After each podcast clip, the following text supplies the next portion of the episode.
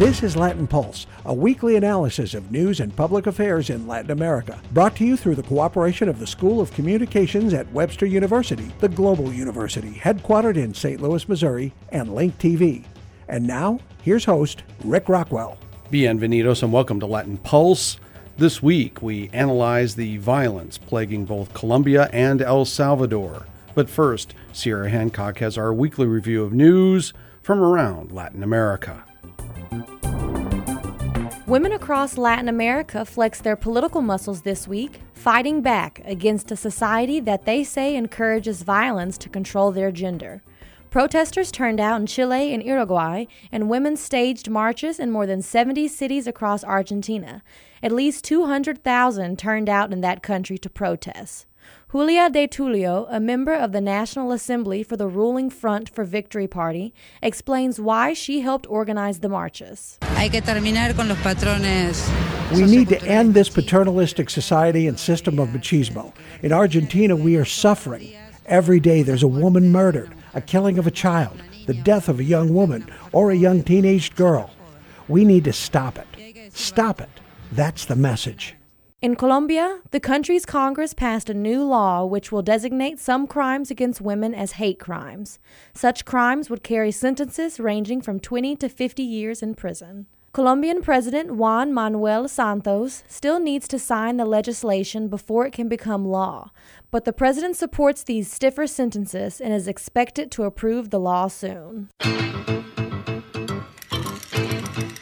A court in Panama ordered the arrest of the country's former vice president, Felipe Virzi. Prosecutors say Virzi accepted a $10 million kickback for directing work to particular contractors. The contractors were involved in a major flood control and irrigation project that cost tens of millions of dollars. A special prosecutor is digging into allegations of corruption in the administration of President Ricardo Martinelli, and Virzi is only the latest to face charges. Martinelli's term ended last year, and although he has not been charged so far, prosecutors say they are searching for proof the president knew about the corruption and approved it. The New York Cosmos not only celebrated their latest victory this week, they managed to make some sports history while doing it in Cuba. The game between the Cosmos and the Cuban national team was the first between football clubs from the United States and Cuba in more than 35 years. The Cosmos are members of the North American Soccer League, and they are known for their days when Brazilian legend Pelé led the team. Pelé was also on hand to watch this match. The Cosmos won 4 to 1. Spanish singer Enrique Iglesias had a run in with a drone in Tijuana, and the miniature plane left the singer scarred for life. As part of his act, Iglesias catches the drone in mid flight while the drone is carrying a camera, recording the audience during his concerts. But something went wrong at this Mexican concert, and the drone's propeller sliced the singer's hand. Iglesias demanded the show go on, however, and he sang for another half hour despite his bloody hand. The singer was rushed to surgery after the show, and he may not regain feeling in at least one of his fingers. But he says he is set to resume his tour in Mexico City early next month after he recovers. For Latin Pulse, I'm Sierra Hancock. Thanks, Sierra. Our shout out this week goes to our listeners in Vienna, Austria. We had more listeners in Vienna than any other spot on the globe last week, so we say Dankeschön. And now we turn our attention to Colombia. Last week, the civil war in that country hit a dubious milestone. The conflict is now 51 years old, and it has claimed at least 220,000 lives. The Colombian government of President Juan Manuel Santos has held peace talks for the past two years with the biggest rebel group in the country, the Revolutionary Armed Forces of Colombia, often simply called the FARC. Although both sides announced the creation of a truth commission this week, the past month has seen a slide backwards in the peace process. A government bombing raid killed a FARC leader who had been involved in the peace negotiations. This followed a series of surprise rebel attacks on government troops. And this week, the FARC retaliated by attacking electrical power stations for the city of Buenaventura. Those attacks plunged the city of 400,000 into darkness we spoke to Winifred Tate at Colby College about the war. She is the author of the new book, Drugs, Thugs, and Diplomats U.S. Policymaking in Colombia, a book that traces the Colombian conflict from what was called Plan Colombia, an initiative started by the Clinton administration to support the Colombian government's war efforts. Tate joined us via Skype from Waterville, Maine. Here are excerpts from our extended interview. Well, I have to say, in Colombia, it's never a bad idea to be a pessimist. um, but I also will say that I am, um, having seen, you know, been watching Colombia for so many years now, I do think that this is um, the closest that we've come to a peace, the possibility of a real peace accord between the FARC and the central government. And I think both parties understand that um, the stakes are very high. I think that uh, for both, I think that the Santos administration has invested a lot of political capital in this. Um, these negotiations and the FARC leadership are really facing, I think, a turning point, both in terms of the generational leadership, um, how long they've been in the field, what it means to, to be a Marxist guerrilla in this now very post Cold War moment. Um, and I think that there is a lot, just as there are a lot of things that are sabotaging the process, there are also a lot of pressures that are keeping them at the table and mean that people are really invested in trying to make this work. Having said that, I think um, public support in Colombia for the process is very low. I think there's very little. Um, hope that the FARC could reintegrate into Colombian society in a productive way. And I think that's actually one of the most dangerous kind of concerns surrounding the process. We have the history of the Patriotic Union, of course, which is a tremendously troubling historical precedent where you had people who were coming out of the frustrated peace talks um, in the mid 1980s, forming a political party um, who were just decimated by paramilitary violence. And I think there's a lot of concern about um, a possible demobilization as being a site of future political violence. I'll also say that from my work, my research in southern Colombia and Putumayo, which is a FARC stronghold where they remain um, very powerful, very much controlling a lot of the rural regions um, talking to people from those regions. That's not a place as an American I can travel at the moment, but um, talking to people from those regions, um, they're reporting that there is not a lot of buy in uh, about the process from the kind of troops in those regions, which isn't surprising given how remote the region is.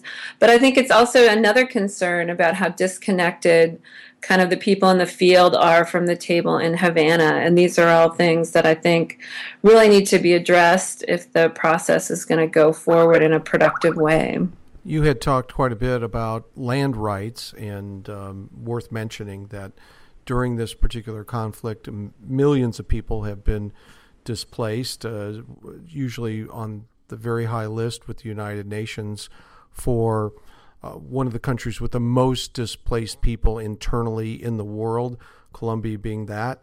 Uh, and so I'm wondering, um, that seems to be uh, an issue also as part of the peace process that um, supposedly land rights have been dealt with, but I'm not sure that we have all the details that would tell us that that that people in rural areas will be happy with with how that will have been parceled out at the end. So one of the things that's very interesting about this process is that it's been piecemeal and that there have been different historical demobilizations of smaller guerrilla groups, um, the, of kind of the imperfect efforts to pass these paramilitary troops through demobilization processes. But what that has done has meant that the Colombian government, particularly in the last over the last decade, has started a number of post-conflict initiatives before the conflict has ended.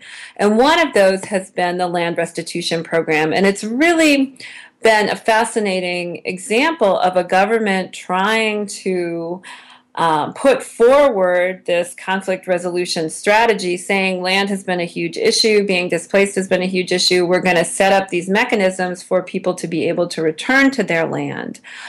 Um, and this was part of the um, victims reparation law of 2011 and it's been um, over the last couple of years they've been trying to implement this. And they've run into unsurprisingly a number of very very significant problems.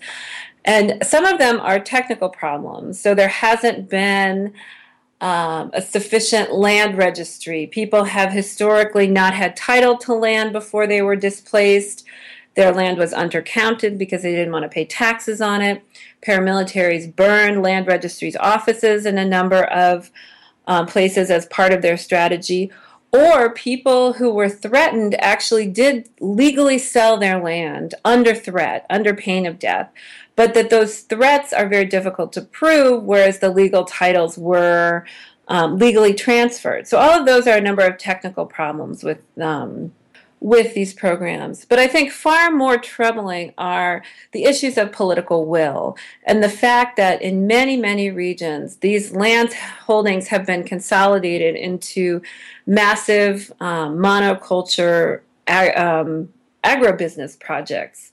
African palm oil is one of, of the big ones.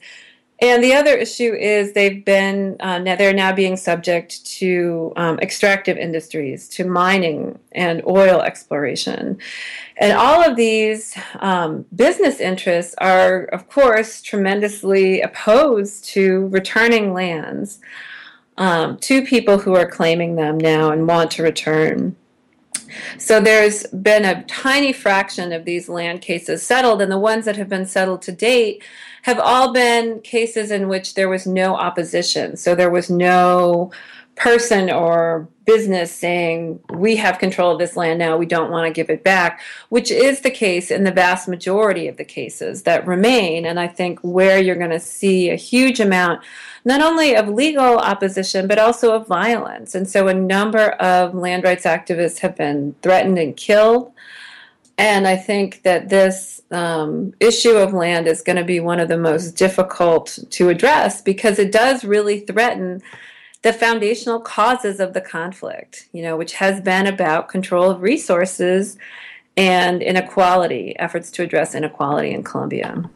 You mentioned this piecemeal demobilization as part of the process to search for peace in in Colombia. Uh, we haven't talked about uh, the other guerrilla group, the ELN, National Liberation Army, that that is doing a separate peace process with with the Colombian government. So even if the FARC is able to find some solution, we still have at least one guerrilla group that that hasn't um, come to terms with the government. Maybe even come to terms with how they want to negotiate with the government. Yeah, I mean, I think the the issue with the possible ongoing ELN process there's widespread speculation that there'll be significant dissidents within the FARC who refuse to come into a process. Um, but again, I think the larger issue is that, first of all, the vast majority of the violence that Colombians live with is not contained and classified as part of the violence of the war. And the ways in which um, these criminal networks, organized crime, BACRIM, neo paramilitaries, whatever you want to call them, those structures are, are still in place and they're not going to be addressed significantly by these peace accords. So I think while I am guardedly optimistic about the possibilities of a negotiated settlement with the FARC in the next in the coming years, I do think that we have to be very clear that the issues with ongoing violence are much more deeply entrenched and they're not contained within the civil within this kind of two party um, talks that are going on now. And that they really require um, a much more complex reckoning with the ways in which these illegal economies the war economy broadly understood and these neo paramilitary forces continue to operate with impunity throughout the country. What haven't we covered that you think is important to discuss? I think it's it's sad to be so focused on the violence in Colombia. I think there are a tremendous um, number of initiatives that are really important to highlight of people who are trying every day to address the violence that they live in, whether it's um, trafficking, paramilitaries, or the war. And I think those are this. That's the site of hope for thinking about the future of Colombia. I work, have done a lot of um, field work and interviews with a women's network in Southern Colombia, the Putumayo Women's Network, and they are tremendously creative, tremendously brave, um, and they're full of joy even as they kind of think through what it means to be living through these different moments in Colombian violence. And so I really want to highlight those kinds of civilian initiatives as we think about what the future of Colombia will be, because I think it's easy to kind of take this um, bird's eye view, a pessimistic view, without um, also recognizing and honoring this um, huge number of local initiatives that may get lost as we think about kind of these bigger problems. Thank you so much. Winifred Tate of Colby College, the author of the new book, Drugs, Thugs, and Diplomats U.S. Policymaking in Colombia, among other books. Join us via Skype from Waterville, Maine on Latin Pulse today. Thank you. Thank you hearing more from that interview later this summer. You can find Tate's book in stores starting next week. In a moment, we'll turn our attention to violence in El Salvador. Stay with us. Democracy is synonymous with independence. Independence is synonymous with emancipation. Emancipation is synonymous with sovereignty. Sovereignty is synonymous with superiority. Superiority is synonymous with arrogance. Arrogance is synonymous with domination, and domination is synonymous with dictatorship. Dictatorship always finds its way. Amnesty International. Learn, indignate, act. Welcome back to Latin Pulse. In May, El Salvador suffered through its most violent month since its civil war ended in 1992. Authorities logged 635 homicide cases last month, and now some wonder if El Salvador's murder statistics will make it the most dangerous country on earth, even surpassing homicide rates in neighboring Honduras. One of the causes of this violence is the collapse of the gang truce between two of the world's most dangerous street gangs, Mara Salvatrucha Trece, or MS 13, and Barrio Dieciocho, or the 18th Street Gang. The new administration of President Salvador Sanchez Cerén has deployed more and more military troops to reinforce police against the gangs. And now, the gangs are actively targeting the families of police and members of the military for reprisals. Last week in Puerto Rico, we met up with Salvadoran journalist Hector Silva. Silva is a fellow at American University's Center for Latin American and Latino Studies. We spoke to him at his hotel in San Juan. The truce it's formally ended, and what we're seeing now is, in part, in, in a great part, a, a result of of that uh, of it's a consequence of the truce itself, but also on how the truce was ended, uh, and but also uh, it's a, it's a consequence of the current relationship between the gang, the gangs, and the state, and within the gangs. The truce changed the whole dynamic of the gangs. Uh, it reinforced some leadership. It created new leadership and you know above all gave the gang the idea that they had political leverage and that they had uh, power of negotiation with the state. Because the state gave them not in this administration but in the previous administration the state gave gave them that possibility of negotiating with them uh, the, the reduction of homicides. Uh, all along this year 2015 starting you know by the end of 2014 uh, an increase in homicides, uh, on homicide figures, uh, and we've you know that's been getting worse month by month. We started the year with uh, an average of 10 to 12 homicides a day, but uh, aside from that, uh, we did something that we hadn't seen as a trend, and that was gang um, gang members targeting state agents. police, mainly police officers, but also um, prison officers and some military personnel, families of military personnel. Uh, so by March, if I'm not mistaken, we had around 20 cops dead that were actually targeted by gangs. Um, you know, and we also had a very weak state response. I think uh, you cannot put the blame on this administration about what's happening, but the matter, I mean, they are they already have uh, one year in office, and I think they haven't shown, you know, strong enough leadership uh, in order to put out a strategy. Uh, you know, so they they've been you know making some uncertain steps of what the strategy is, but so uh, the Sanchez administration started with a narrative of trying to put together some solutions that you know combine uh, strong repression of crime, uh, but also you know more comprehensive police approach. He put out uh, a model of uh, community policing, but that uh, didn't really work. And in the case of El Salvador, it's really hard you know, that's kind of trying to build the house from the roof. You know, putting uh, community police out there in gang control territories is not going to work. And it showed. Uh, uh, we had weekends of Sundays of 33 homicides at one in one day. Uh, we keep us. Uh, we're again going to the place in which you know massacres. I mean, the killing of three, four more uh, in, in, in one heat is, is out there. So we're, we're in the middle of this.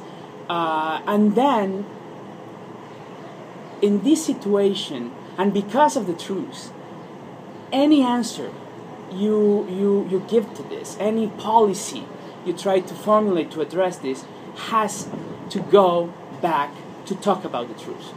Ha- has to go back to talk about how to address gang violence. You know, you could argue that again you know it's not a good idea to engage in a dialogue with them but you already did you know and uh, you tried to step back and when you did or the previous administration did uh, you gave them a state newly found power. Uh, and now they, they, they you know they're, they're, they're aware that they can in order to get uh, things from the state they can you know just command the ranks to kill you know? So you need to address that in some uh, in some way. Um, so the, the, the, the state of things you have is yes gangs have increased their, their, their power of kill. They're killing more people. And then all the rhetoric or the narrative the official narrative against this is confused and obscure I read, I just read the director of the police saying that the problem is that the gangs are killing themselves. Uh, so what? I mean, at the end of the day, those, those are dead people, right? Uh, but then the a day before that, you you you heard his deputy saying, uh, "No, no, this is the gangs targeting state agents because we've been efficient." So it's it's it's a lot of confusion out there. But above all that, what you also have is a very um, a very strong possibility of uh, vigilante justice uh, coming mainly from the state and from law enforcement. Uh, you've had a you know couple of massacres that don't fit the gang uh, you know uh, the way gangs kill each other gangs don't have enough firepower to kill eight people at once. You know, you've uh, now and then in El Salvador also we have, uh, you know, a very well developed use of social media, and so you've seen you start seeing a lot of posts in places like Facebook of you know crime scene pictures of gang massacres that the authorities claim that are um, you know that eight gang, gang members died in a, a, a confrontation with the police. But then when you look at the pictures and, and some uh, you know crime scene reports have leaked, it seems more like an execution. You know, so you know, but of course the state is, is reluctant to address that possibility. Uh, so aside from the fact of violence and the real uh, figures, you have a confusing and you know uh, a confusing, obscure response from the state. Again, I don't think the state has a strategy. So let's be clear. We're talking about MS-13, MS-13, Barrio 18, as far as the gangs involved here. And what you touched upon there was the idea of extrajudicial killings. Yeah. And so, is this really then a war between the gangs and the police and the gangs and the military? The gangs saying, we're going to target you because you have killed us without going through the proper forms of justice. You're not talking to us the way that we think a state should. You're matching us bullet for bullet. Something like that, but you need to keep in mind that this is uh, chaos. It's not like gangs are chaos. You know, gangs don't have a vertical leadership. It's more of a uh, society. It's more of a you know corporation. Uh, so you have number of leaders. Some people have talked about franchises that Yeah, that these gangs are franchises. Yeah, yeah, franchises that you know leaders control cliques, cells, and you know you, they get together. Yes, because they're part of the MS-13 branch, but you know uh, they don't. Depending on what territory they control, probably one of them controls a territory that's not. They don't have a too tight fight with this, the police in others. Maybe they do so the vision of those two leaders might be different. Then you have to there are a number of elements. Then you have to the, to make the difference between leaders in jail and the leaders in the outside you know? And, And, that you've told us on other programs before, sometimes the leaders in jail are the more important ones. They're the ones really running multiple franchises. but that might be changing. That might be changing. We don't know. But we're seeing some things that make uh, that can make us think that leadership in the street is taking more uh, power now you know? So it's it's kind of chaos. And then the response of the state i'm not saying that the director general of the police has told his ranks go and kill gang members. What I, have seen is actually mid-level local commanders uh, saying telling me i mean as a journalist listen this is war you know and i have a responsibility with my people with my ranks. So if if these ranks come to me saying listen they're killing us my response is well let's hit back you know? And one of them even explained to me how they do it. You know if they uh, seize weapons if they seize three revolvers they report two. And take the other one not to sell it in the black market but to retaliate you know this revolver is going to be used to kill gang members. So whenever the investigation comes out it's going to go back to them because the revolver was their property in the first place. So it's kind of a sophisticated uh, thing you know. And we have talked about gangs and police. Then you have the army the armed forces and that's another player.